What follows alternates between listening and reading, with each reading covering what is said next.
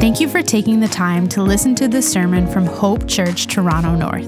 It is our prayer that through this, you are challenged by the Word of God, you are built up in love, and that you are drawn more to the person and work of Jesus Christ.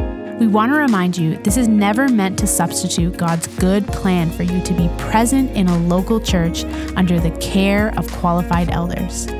If you do live in the North Toronto area and are looking for a local church, we invite you to join us at one of our Sunday morning gatherings. Our desire is that God would use this to encourage you with the hope we have in Jesus. Our sermon title today is called Rejoice in the Lord. So let's read Philippians 3, verses 1 to 11. It says, Finally, my brothers, rejoice in the Lord. To write the same thing to you is no trouble to me and is safe for you. Look out for the dogs, look out for the evildoers, look out for those who mutilate the flesh. For we are the circumcision who worship by the Spirit of God and glory in Christ Jesus and put no confidence in the flesh. Though I myself have reason for confidence in the flesh also. If anyone else thinks he has reason for confidence in the flesh, I have more. Circumcised on the eighth day of the of the people of Israel, of the tribe of Benjamin, a Hebrew of Hebrews, as to the law, a Pharisee, as to zeal, a persecutor of the church, as to righteousness under the law, blameless. But whatever I gain, I counted as loss for the sake of Christ. Indeed, I count everything as loss because of the surpassing worth of knowing Christ Jesus, my Lord.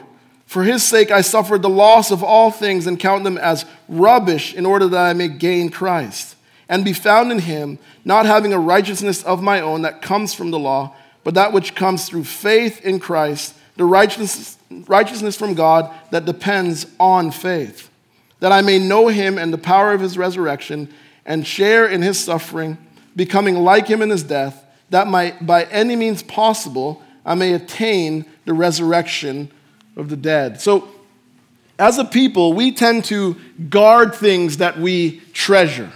When somebody treasures their, their health and their workout time, we, we guard that. We, we put it in the schedule. We don't allow anybody to sort of, sort of creep in and make sure that we cannot do that. When we treasure our car, we park it far away.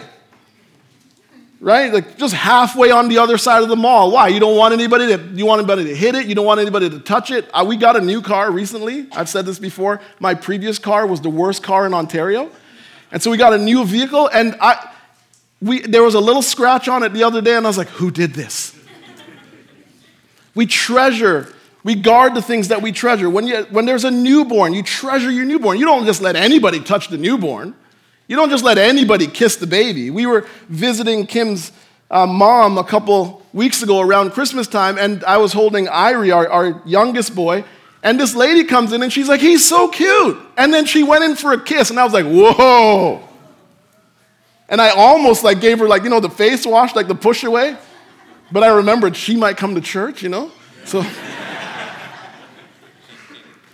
But you, you don't just let you when you treasure something, you guard it. We guard things that we treasure. And this passage tells us that we are to be a people who are full of joy.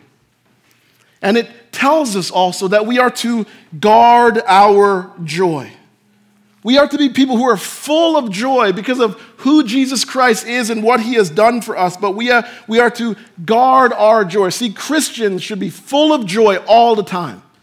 So we need to guard our joy. We are to be full of joy all the time, so we need to guard our joy. Verse 1 says, Finally, my brothers, rejoice in the Lord. To write the same thing to you is no trouble to me and is safe for you. So the passage starts with this command this command to rejoice, to be full of joy. And some people need to hear that command. As you sit here today, if you're honest, you're like, I'm not full of joy. I don't have the joy in the Lord that I had at one point. It's not there anymore. You need to hear that command to rejoice. And notice that it says, in the Lord. He says, Rejoice in the Lord. See, true joy does not come from our circumstances. True joy does not come from what is going on in our life. True joy comes from who God is, what He has done, and what He is doing in you and what He has promised to you. That is where joy comes from. Sinclair Ferguson said, Our circumstances provide an all too fickle foundation for profound and lasting joy. But joy in the Lord is able to coexist with all kinds of situations. You see that? When you're really rejoicing in the Lord, no matter what the difficult thing is, it can coexist because your joy is not dependent on the thing going on. Your joy is dependent on who God is, what He has done, what He is doing in you, what He has promised to you. Its source does not live in our changing circumstances, but in, the, in our unchanging Savior and in the joy giving word He has spoken to us. That is where true joy comes from. See, one of the reasons why so many people are discouraged, one of the reasons why so many people are defeated, is because oftentimes they're trying to find joy in something other than Jesus Christ. And when our, when our joy is, is settled into these circumstantial things that are always changing, the joy comes and goes. But when it's in Christ, it can sustain, sustain and be lasting. Paul says, to write the same thing to you is safe. He says, it's no trouble for me to say the same thing to you. See, he knows that as a pastor, you repeat yourself a lot. I was thinking about this this week. I was working on the message. I'm like, I feel like I've said this before to the church. You, you've, one of the biggest challenges of preaching and being a pastor is you say the same thing all the time. Uh, like you just, you go into meetings and you say it again. You get up to preach and you say it again. And that is a huge challenge. But here's the thing the temptation to tell people things, something that is new, to tell someone something that is new, sometimes that temptation leads you to a place where you say things that are not true. And there's so many people who are trying so hard to like tell people new things and all that, and then when you listen, what they're saying is not true. We need to hear the same things over and over again because that is what is true from the word of God, and he says that to hear the same thing is safe for us. Think about that. To hear that old gospel proclaimed again is just safe. Not to hear something new that makes me feel good about myself, but just to be reminded of the truth of the gospel is safe for us. See, what we're going to hear today isn't new, but it's safe. It's good for us to hear it again. What we're going to hear today tells us how to guard our joy. Here's the first thing we will have joy when we watch out for false teaching.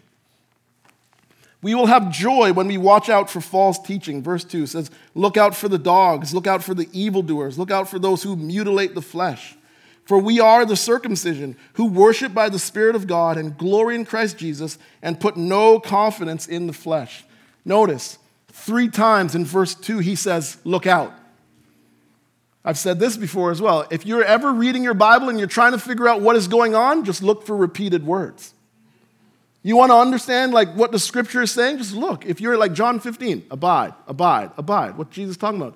Abiding in him as a source of strength to live your life. And so here Paul says, look out, look out. It's like a person, you're seeing somebody about to be hit by a car, like, watch out. And the reason why he tells them look out is because he believes that very soon they're going to experience some extremely harmful teaching. And the language he uses tells us that he actually is taking it very seriously. He calls them evildoers. He says that they're mutilators of the flesh, referring to this idea that there's these, these people there who are Judaizers, they're called. And what they're telling the Philippians is in order for you to be a Christian, is that you need to be circumcised. You need to do something. And Paul says that this is a complete distortion of the gospel. He says it's evil. See, false teachers are evil because when you actually listen closely, what they're saying to you is not the gospel at all. And it's wicked what they're doing.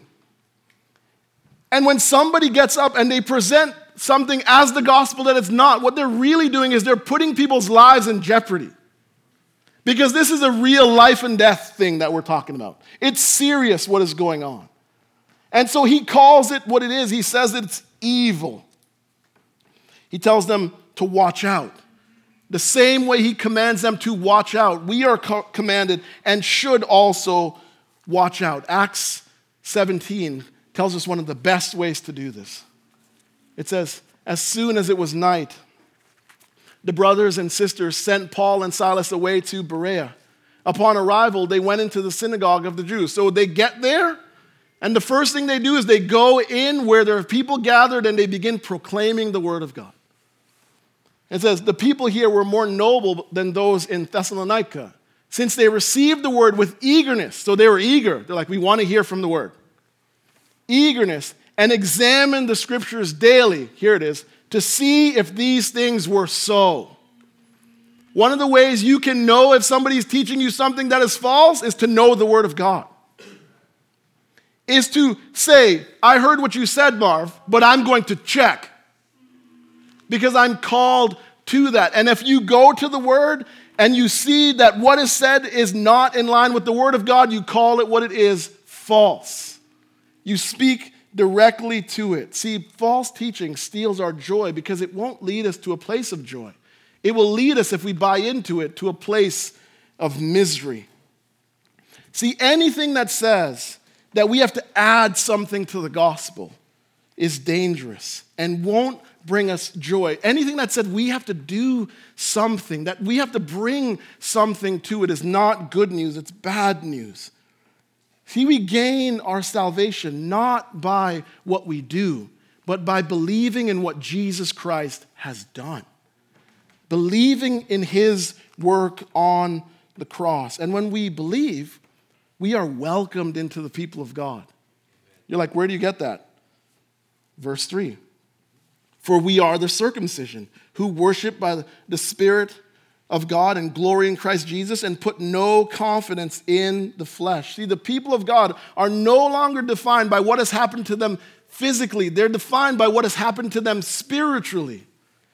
That the Spirit is at work in us, that we are given a new heart, that we have this ability now to obey and follow God. Here's something to be joyful about every day. You're like, what, what, what's one thing that I could be joyful about every day? You are a part of the people of God. Amen. You're in, Ray Ray said it when he was up here, you're in the family of God. All because of the mercy of God. Do you know that? You're in the family, not because of anything that you did, not because of anything that I've done, all because of the mercy of God. First Peter says, Once we were not a people, our reality before Christ. Once we were not a people, but now you are God's people. Once you had not received mercy, but now you have received mercy. That is what's over you. When God looks, there's just mercy over your head, mercy over your everyday life. We have received mercy. We received the mercy of God all because the Son of God was willing to take the wrath of God in our place. And here's the thing God has shown us mercy once. Ask yourself, why would He not be willing to show you mercy again? If God has shown mercy to us once, He will show us mercy again. That's why the psalmist says, Surely goodness and mercy shall follow me all the days of my life. And some people hear that and they don't believe it. That goodness and mercy is what follows us all the days of our lives, but it's true. See, when you're anxious about your job, when you're anxious about that exam that is coming up, when you're anxious about that relational thing going on, you go to the God of mercy. When you're confused about your living situation, should we buy? Should we sell? Are we going to live in this place for the rest of our lives? You go to the God of mercy. When you're struggling to raise your kids, you're in the trenches of bringing up humans and you're seeing so much, not how bad they are, but how bad you are because of selfishness, because of how much we just want our me time. When you're in that battle, you go to the God of mercy. when you're longing to see that child that you raised, that you told about Jesus Christ, but now they're not walking with Jesus Christ, when you're longing to see them come back to Christ, you go to the God of mercy. When there's setbacks in your business, a whole bunch of people have just walked away, and you're like, How are we going to do this? How are we going to put it all together? You go to the God of mercy. When you're trying to overcome impulsive behavior, you just can't stop doing that thing over and over and over. When you're trying to overcome your, your challenge of spending money wildly, what do you do? You don't go to yourself, you go to the God of mercy. He has shown us mercy once. Whatever your thing is, whatever that thing is in your life, you go to the God of mercy. If He's shown mercy once, He will show mercy again as we ask Him in prayer for help and here's the thing when you go to God for help you might not get exactly what you want, but I promise you, you will always, say it with me, always. You will always, say it again, always. always get what you need. You may not get exactly what you want, but because He is a loving and good Father, you will always get what we need. And the people of God are described in three ways. First, Paul says that we worship by the Spirit of God. That means the Spirit is in us. And we are now able, because the Spirit is alive in us, to live lives that are pleasing to God. That's why Romans 12 says, Brothers and sisters, present your bodies as a living sacrifice, holy and pleasing to God. This is your true worship. The Spirit is in us. We are able to worship God with our living. And it says that we that the people of God glory in Christ Jesus. The Greek word here has the idea of having your trust and confidence in something. To glory in Christ is to just is to trust in him. See, the people of God have put all of their confidence in Jesus Christ. And that's why Paul says we put no confidence in the flesh. When all my confidence is in Christ, I have no confidence in the flesh. And the, the, this idea of confidence in the flesh just means looking at my achievements and trusting in those things to save me. Looking at myself and trusting that I can save myself. He says the people of God don't do that. The people of God put no confidence in their flesh. That's point number two. How, how can I protect and guard my joy? To put no confidence in the flesh.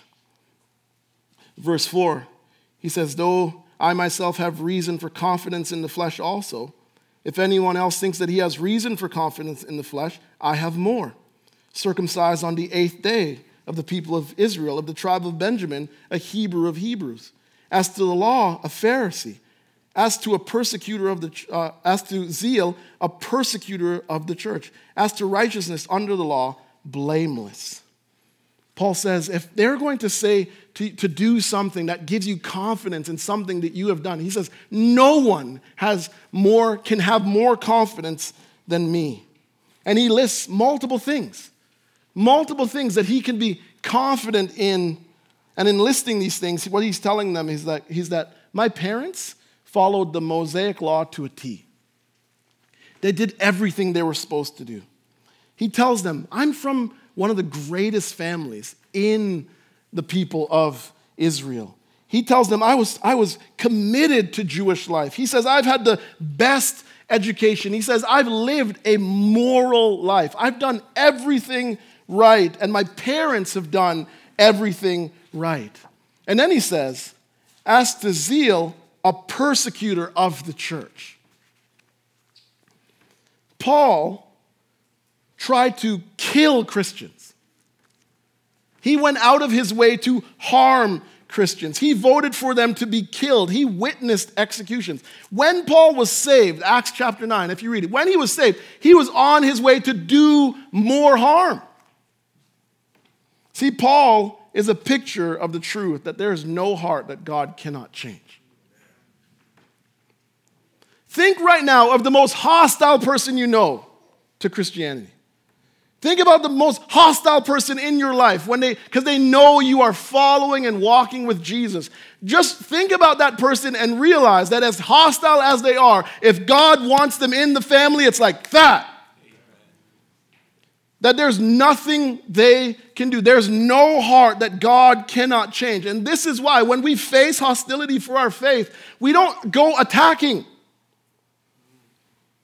We think, like, I've got, I've got to defend myself. The best way to defend yourself is to pray for that person.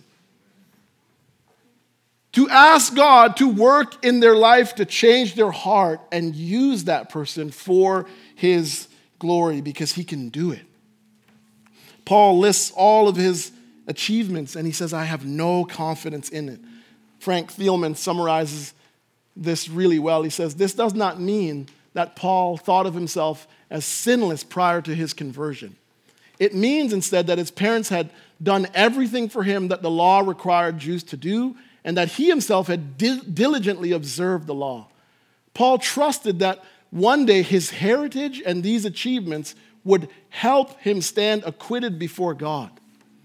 But when God apprehended him, saved him, Paul saw them for what they were fleshly and therefore fallible human efforts tainted with sin and therefore unable to receive God's approval. That's why we don't put confidence in the flesh. We don't put confidence in our achievements. We don't put our confidence in anything other than the work of Jesus Christ. See, trusting your works to save you gives you no peace. And here's why it gives you no peace you never know if you've done enough. There's some faiths out there that say, like, you gotta, you gotta work your way in. But here's the thing you're never at peace because you're like, is it enough? See, the only thing that is enough is the finished work of Jesus Christ on the cross. His perfect life lived for us, the death that he died in our place, and his resurrection. And that's why when Jesus is hanging there about to die, what does he say? It is finished. And that is where our trust is to be. Now, here's how this passage speaks to non Christians. If you're a non Christian, if you know non Christian people and you ever get a chance to sort of talk to them about the gospel, here's how this passage speaks to non Christians. Paul lift, listing his achievements show that non Christians can live a very moral life. In truth, some non Christians live better than Christians. But the reality is, moralism saves no one. It's not enough. You need perfect righteousness. And the only person who can provide that is Jesus Christ, the only one who has lived perfectly. And so when you when you stop and you think, if you're thinking my moral ways of living can save me, that somehow I'm going to stand before God and it's all going to be all right, it won't be unless you're standing there in Christ. Only the work of Jesus Christ can save. And so, to the non Christian, what you are to do is to be like Paul. Put no confidence in the flesh, but all of your confidence in Jesus Christ and Him alone. Because trusting Christ now, having your confidence in Christ, you know what it does? It gives you joy now. Remember, joy is not based on circumstances. Joy is based on who God is, what He has done, what He is doing in us, and what He has promised to us. Trusting in Christ now gives me joy now and promises me and guarantees me joy later. We must believe the gospel. My first job was at Wendy's. And I got the job because my aunt was a manager, and I kept the job because my aunt was a manager. I was one of the laziest person people at that place. I looking back, I'm like, they should have fired me day two. But they kept me. I was a really good fry guy, and I mastered the four corner press. I mean, I could drop fries like nobody's business. My first paycheck was $250. And I remember getting it and thinking, this is amazing. Somebody paid me to be lazy. I got on the bus right after work and immediately went to the mall and spent, guys, remember, I wasn't a Christian, okay? spent the entire check on these.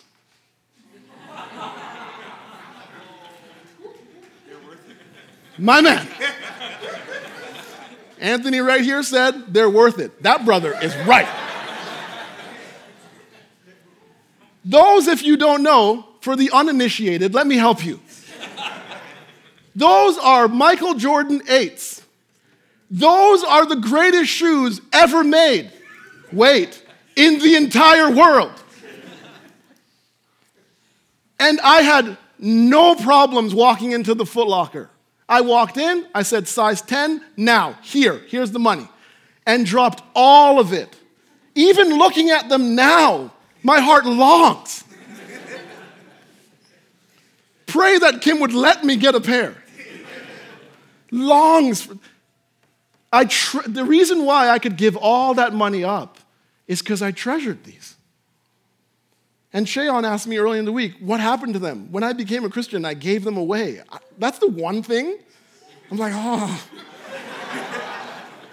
the music, fine, you know, but the kicks, you know what I'm saying?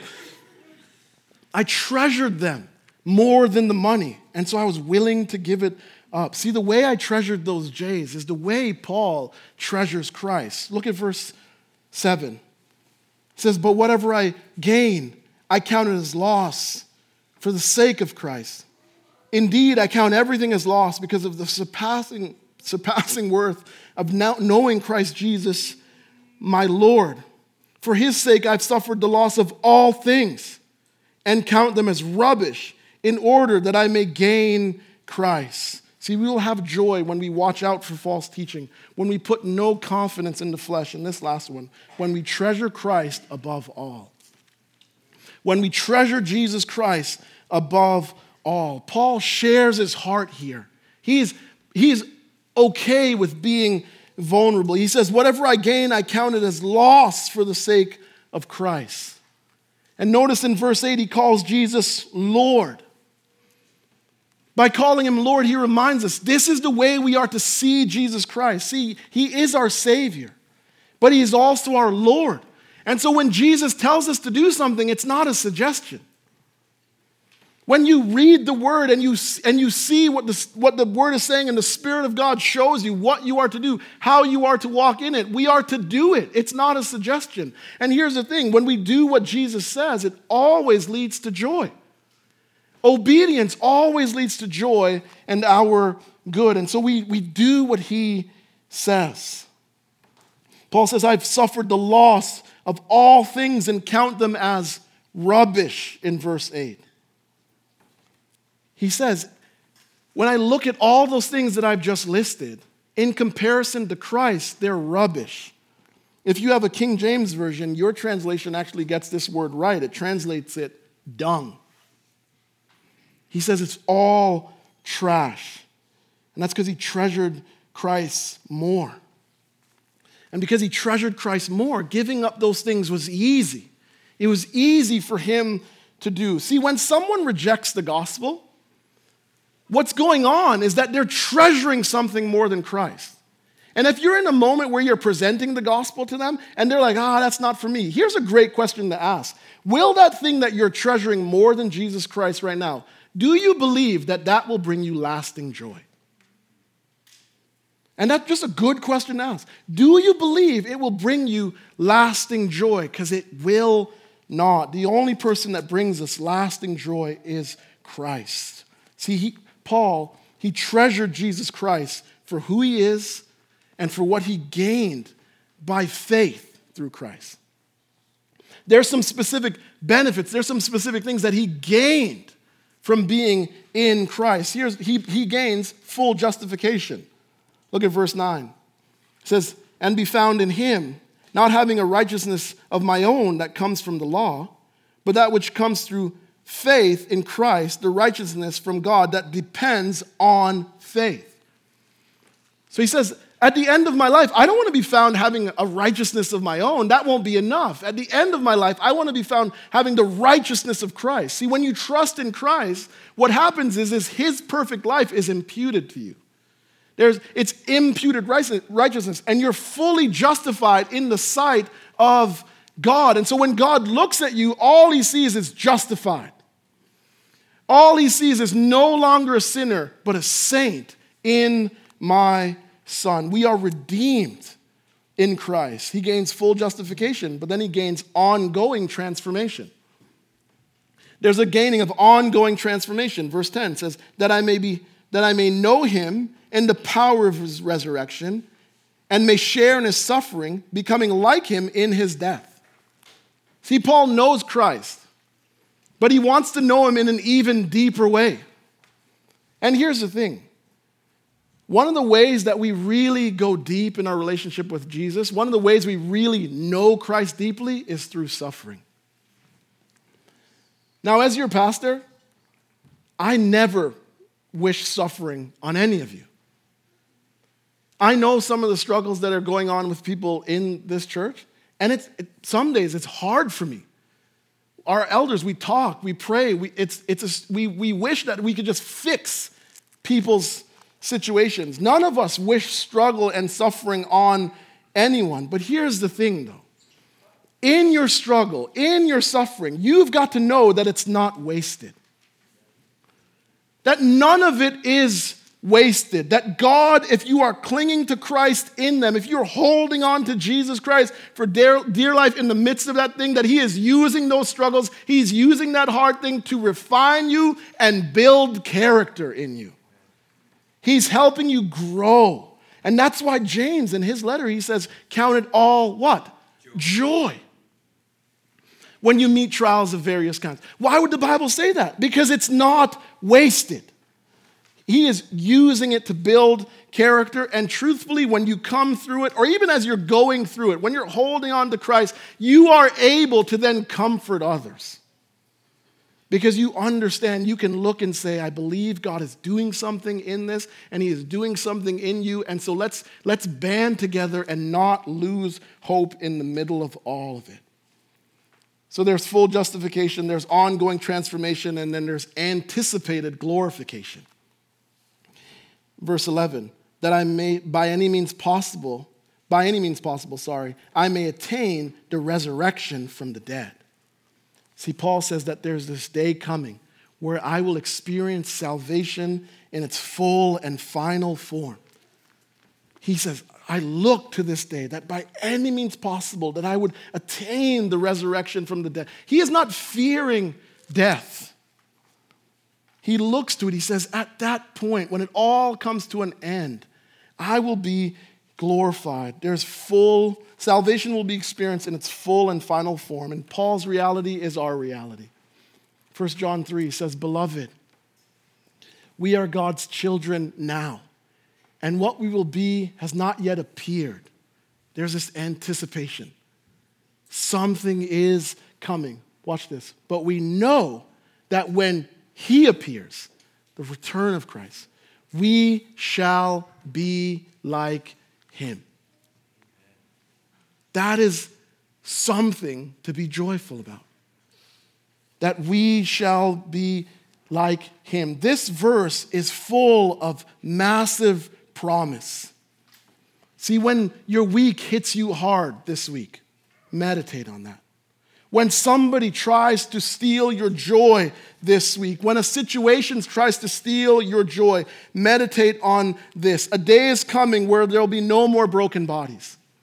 A day is coming where there will be no more tears. A day is coming where human beings won't treat each other like trash. A day is coming where there'll be no more discouragement and disappointment. A day is coming where there'll be no more battle with sin. We'll be free of all of it. And we are to put our hope and our confidence in these things. That a day is coming that all we will experience is peace.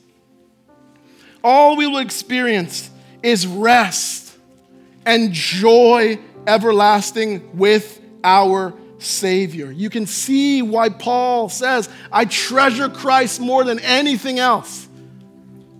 What do you treasure? I've asked that question before in, in, in another one of these messages. What is your treasure? Because whatever you're treasuring, the Bible says there your heart is also. But our treasure, our greatest treasure, should be Jesus Christ. Treasure him above all, saying, Thank you, Jesus, for the cross. This is why verse 1 starts with rejoice. Because the reality is, every single day, every moment of the day, no matter what is going on, and something is gonna go on, you and me, we can be joyful because we have hope in Christ. The gospel has completely changed our reality. See, our joy is not based on our circumstances. Our joy is based on who God is, who Jesus Christ is, what He has done for us, what He is doing in us, and what He has promised to us. The reality that we are saved. That in this very moment, even though I can't feel it, I am being transformed, I am being changed, and that in this very moment, I have a future with a hope. All because of the cross. And so we say, Hallelujah. For more resources or information about Hope Church, visit hopetorontonorth.com.